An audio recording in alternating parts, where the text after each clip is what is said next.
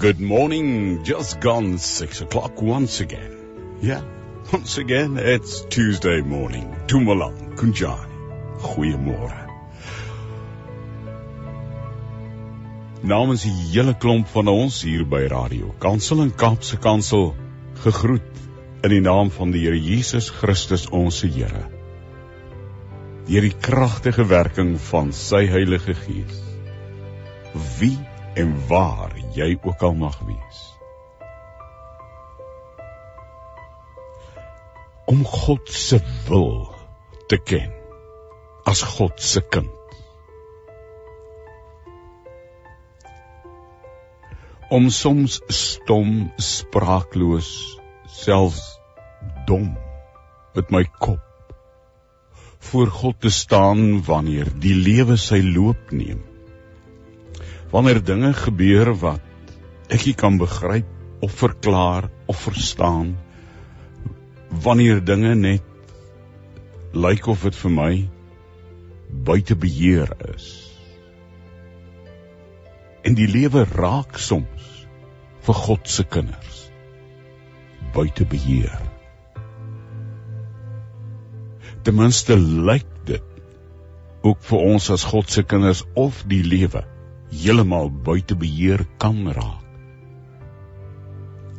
Wanneer daar omstandighede is of buitengewone gevaar of uitdagings of wat jy dit ook al wil noem lewensomstandighede gebeur. En ek dink nou aan soveel tragiese dinge wat gebeur en kan gebeur. Wat allervreeslikste is. Ek dink nou aan 'n foto wat oral op die sosiale media op die oomblik is. 'n Allerverskriklike foto van die dame by Lentjies Klip daar naby Wildernis in die wildernis. So aan die weste kant van die wildernis se strand en ek ken die plek baie goed is Lentjies Klip dis so rots wat so in die see inloop en daar naby is die parkeerterrein. En die dame wat al in haar 90's was is daar oorlede. Toe die geweldige groot vratsbrander met die kus wat so onstuimig is op die oomblik wat ons almal gesien het reg rondom Suid-Afrika veral in die weste kant hier van die Kaap af. Reg tot in Natal KwaZulu-Natal geweldige skades aangerig het en mense ook dood is. En die brose dame van in die 90 wat nog so fiks was, is SARS en ander mense daar wat doodgewoon soos baie mense net daar naby die see gaan parkeer het en gestap het en gekyk het. Nie eers op die strand nie, maar op die parkeerterrein wys die foto.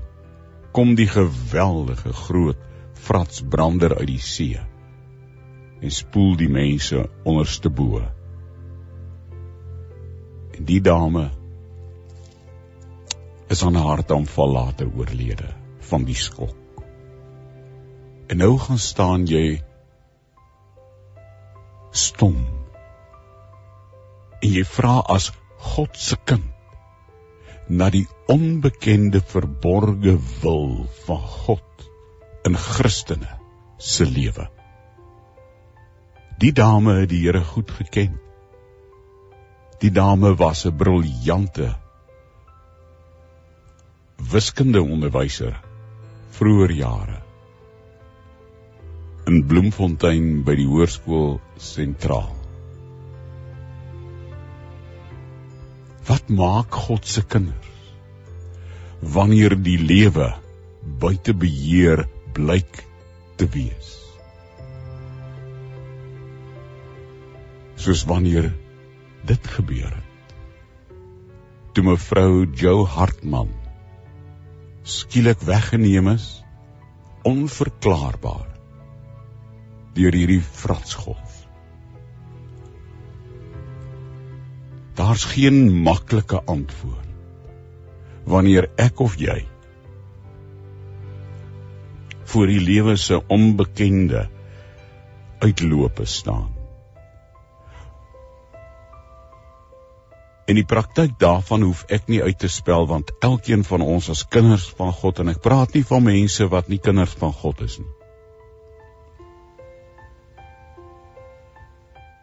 Kinders van God deur die genade van Jesus Christus wat met skielike dood, met ongeluk, met allerlei vreeslike dinge, finansiële uitdagings, werk verloor, uh verhoudingsprobleme. Probleme met kinders, noem nou maar op. En jy sal weet waarvan ek praat. Daar's ten minste 4 maniere waarop die Bybel oor God se wil praat in die lewe van God se kinders. En dit bly soos daardie wonderlike gedig. 'n onbekende wat Tosius geskryf het. Wanneer ek in die waggebietjie bos van God se wils besluit my hande insteek in die dorings my steek. Wat sê God se woord oor die godsbesluit?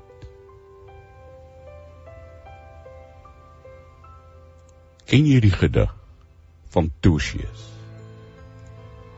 Se godsbesluit. Wanneer jy stom en dom voor God staan.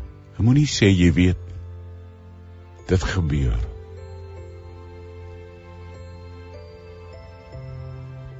Tusius professor de Tooi baie jare gelede. Ek dink in 1953 het hy dit geskryf. Tusius 'n baie bekende teoloog van die gereformeerde kerk daar op Potchefstroom destyds. Het sy kinders verloor in 'n ongeluk en oor die wil van God skryf Tosius professor Jakob Daniel de Tooy in 1953 die gedig genaamd die godsbesluit en hy skryf toe sy kinders in 'n motorongeluk dood is voor die onheilswoning en tussen die skaars beblaarde soetdorings staan in droë aarde maar lowergroen en blink van blad die wagge bietjie langs die pad. En wanneer ek nader, dan sien ek dorings krom en reg. Ek sien takke in mekaar gevleg. En wil ek in die blare gryp of aan die takke breek, dan tas ek in 'n doringnes wat vreeslik hak en steek. Bo al u donker bome o Heer groei my 'n enkele reusboom uit. Dit is die wagge bietjie bos van u besluit. Van vers hoe skoon so groen so blink van ver. Maar hoe verward? Wanneer ek dieper kyk en dink as wat 'n sondaar pas. En steek ek dan my hande uit na u besluit Here dan gryp ek in die dorings vas. Die wagge bietjie bos van die godsbesluit van Tosius destyds geskryf toe sy kinders skielik dood is onverklaarbaar die lewe laat my soms soos Tosius skryf Ek sien 'n doringboom blink van blad en jy weet hoe lyk 'n mooi doringboom wanneer hy nuwe blare uitstoot. Nee. Wanneer hy nat gereën is met die eerste donder weer, se somerreëns in die noorde van ons land. Ek herinner my iewers op 'n plaas aanderkant Kraddock. Die plaas se naam is Groenfontein. Ek weet nie of hy nog bestaan vandag nie. Het ek as kind dikwels daar in Kraddock distrik na die boom. Klomp bome langs die droë rivierloop gestaan en kyk en my verwonder hoe uit die droë Karoo grond 'n doringboom blink van blad groen kan staan uit die droë Karoo aarde. En Tosius vat hierdie beeld en hy skryf die godsbesluit oor 'n wagge bietjie bosse, reuse doringboom van ver, so skoon, so mooi, so groen, so blink in die son. Maar as hy nader gaan, na die doringboom en dieper kyk en dink, raak hy verward. Want hy kyk te diep sê hy. Wanneer ek dieper kyk en dink as wat 'n sondaar pas. En Tosie sê en steek ek dan my hande uit na u besluit wanneer ek wil sin maak en begryp van hierdie reuse fratsgolf by Lentjies klip by wildernis wat mevrou Hartman in haar 90er jare se lewe so skielik tragies tot 'n einde gebring het. Wanneer ek dit wil begryp of enige ander lewenskwelling. Wanneer ek vra na God se besluit en die wil van God wil begryp in die lewensloop as kind van God. Toe jy sê wanneer ek dan my hande uitsteek na die blink groen mooi doringboom dan gryp ek in die dorings vas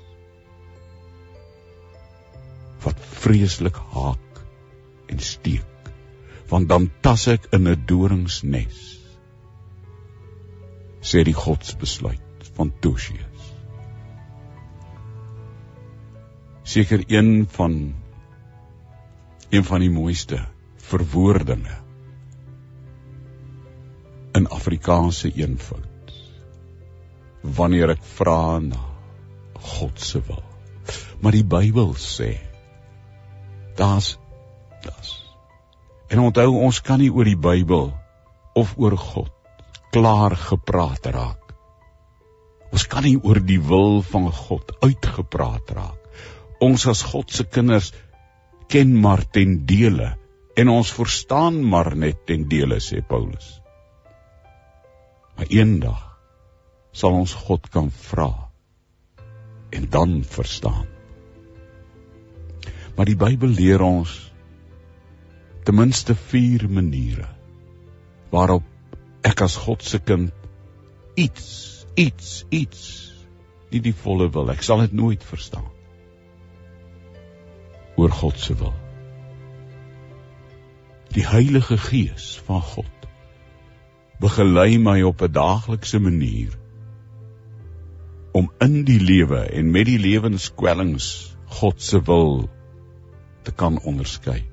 God gee my deur sy Heilige Gees en sy heilige woord 'n gawe wat my help om soms tot stilstand en rus te kom.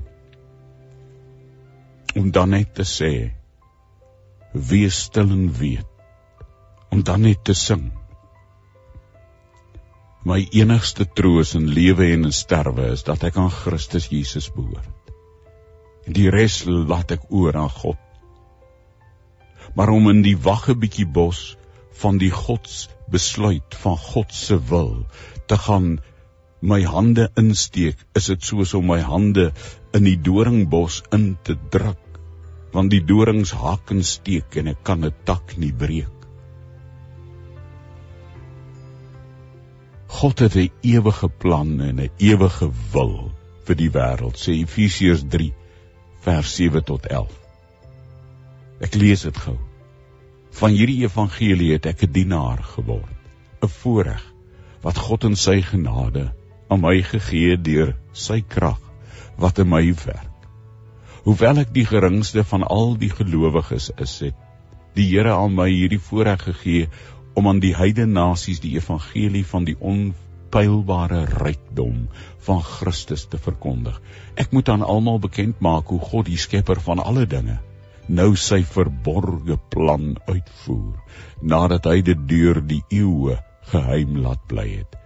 Maar nou het God die ryke verskeidenheid van sy wysheid deur die kerk bekend laat word aan elke mag en gesag in die hemelruim soos hy hom in ewigheid al voorgenem het om dit deur Christus Jesus ons Here tot uitvoering te bring. Efesiërs 3. Die Heidelbergse Katekismus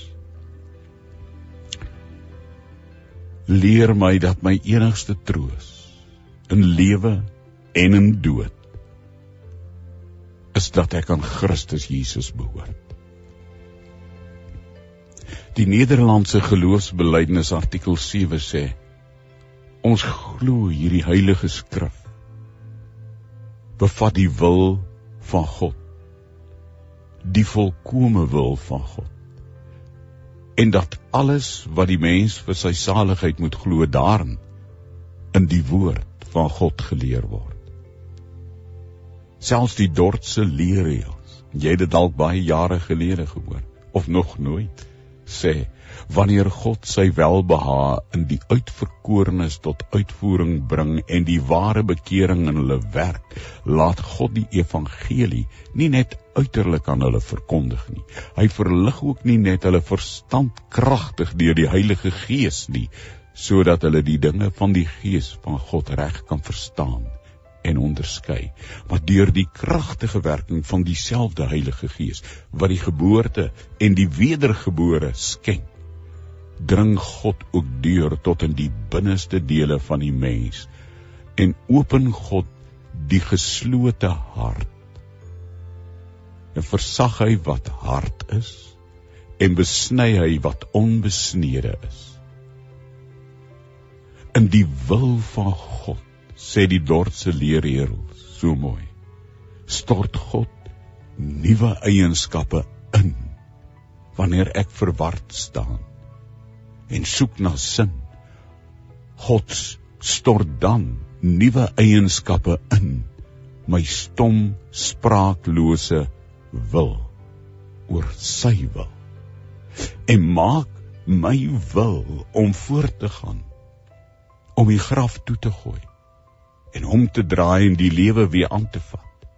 Maak God my wil wat dood was en nie wil wegloop sê nou maar van die graf. Maak God my dooie wil om aan te gaan met die lewe weer lewend. Maak God wat sleg was weer goeie dinge. Maak God wat dit wat onwillig was en is in my om die lewe weer aan te vat gewillig en waar ek ongehoorsaam stom en dom en krom versla sonder woorde ongehoorsaam staan oor lewensomstandighede oor die wagge bietjie bos van die godsbesluit en God se wil maak God my ongehoorsaamheid weer gehoorsaam. God beweeg en versterk my onwillige wil sodat dit weer soos 'n goeie boom vrugte van goeie werke kan dra. God werk deur sy wil in my vasgeloopte wil die waarheid van sy woord. Dat wanneer ek sy woord lees in die Bybel lees en in my onverstaanbare stomheid soms net wil gaan lê onder 'n besembos. Werk God deur sy woord en deur sy gees om nie net sy wil aan my bekend te maak maar ook om my onwillige wil te versterk en hom te gehoorsaam.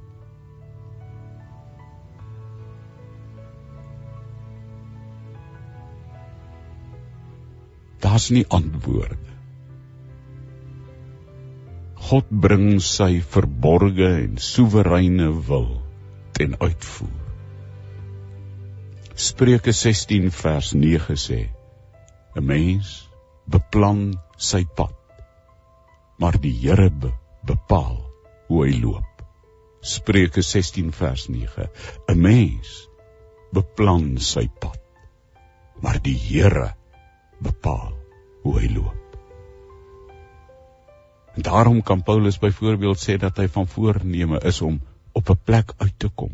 1 Korinte 4:19 sê Paulus: "Maar binnekort sal ek na julle toe kom as die Here wil." As die Here wil. En dit beteken daar is sekere dinge wat buite ons beheer gebeur. Dinge wat vir ons onbekend en vreemd en bitter baie moeilik is. Dinge wat God selfs bepaal om in sy wil in my lewe toe te laat. Maar dis die God se besluit. En ek moet net diep daarop vertrou dat God die beste sal doen in elke situasie. Romeine 8 vers 26 tot 28 dit bly my altyd by. En kan ek hierdie persoonlike storie met jou deel? My oupa en ouma is in 1960 van mekaar geskei. My oupa en ouma se huwelik het op die rotse geloop in 1960. Toe hulle geskei, het 'n geweldige invloed in ons ou gesinnetjie se lewe gehad destyds. Ek was 'n klein seentjie. Hoe oud was ek toe? 6 jaar.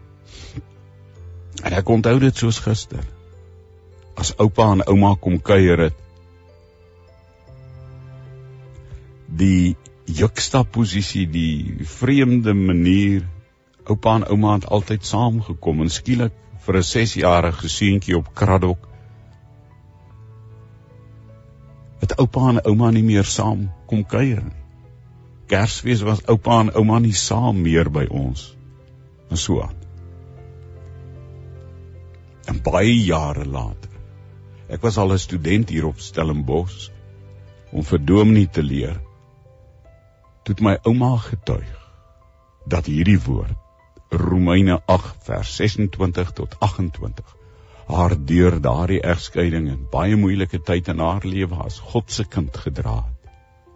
En daarom kan ek vas staan dat wanneer die lewe uitmekaar uitval, kan ek staan deur geloof vertroue wanneer ek stom spraakloos voor die uitloop van die lewe staan wat ek nie verstaan of kan verklaar Romeine 8 vers 26 tot 28 wat Paulus aan die Italiaanse Christene in Rome skryf wat vervolg word, van kraanse afgegooi word, etc. Die Gees. Die Gees staan ons ook in ons swakheid by. Ons weet nie wat en hoe ons behoort te bid nie, maar die Gees self pleit vir ons met versigtings wat nie met woorde gesê kan word. En God wat die harte deurgrond weet wat die bedoeling van die Heilige Gees is, want hy pleit volgens die wil van God vir die gelowiges.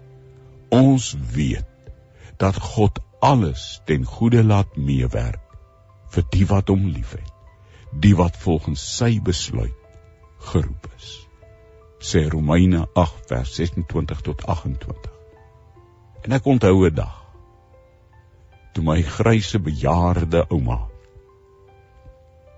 sy's op 89 jarige ouderdom oorlede saggies in haar slaap maar hoe sy in haar hoë ouderdom vir my toe as jong dominee gesê het toe my eerste vrou op 27 jarige leeftyd oorlede is. Dit my grysse ouma vir my gesê: Wanneer jy stom staan by 'n oop graf en nie weet hoe waar watter kant toe om te dink, staan op God se woord.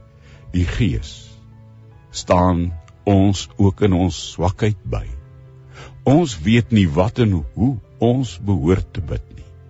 Maar die Gees self pleit vir ons met versigtings wat nie met woorde gesê word.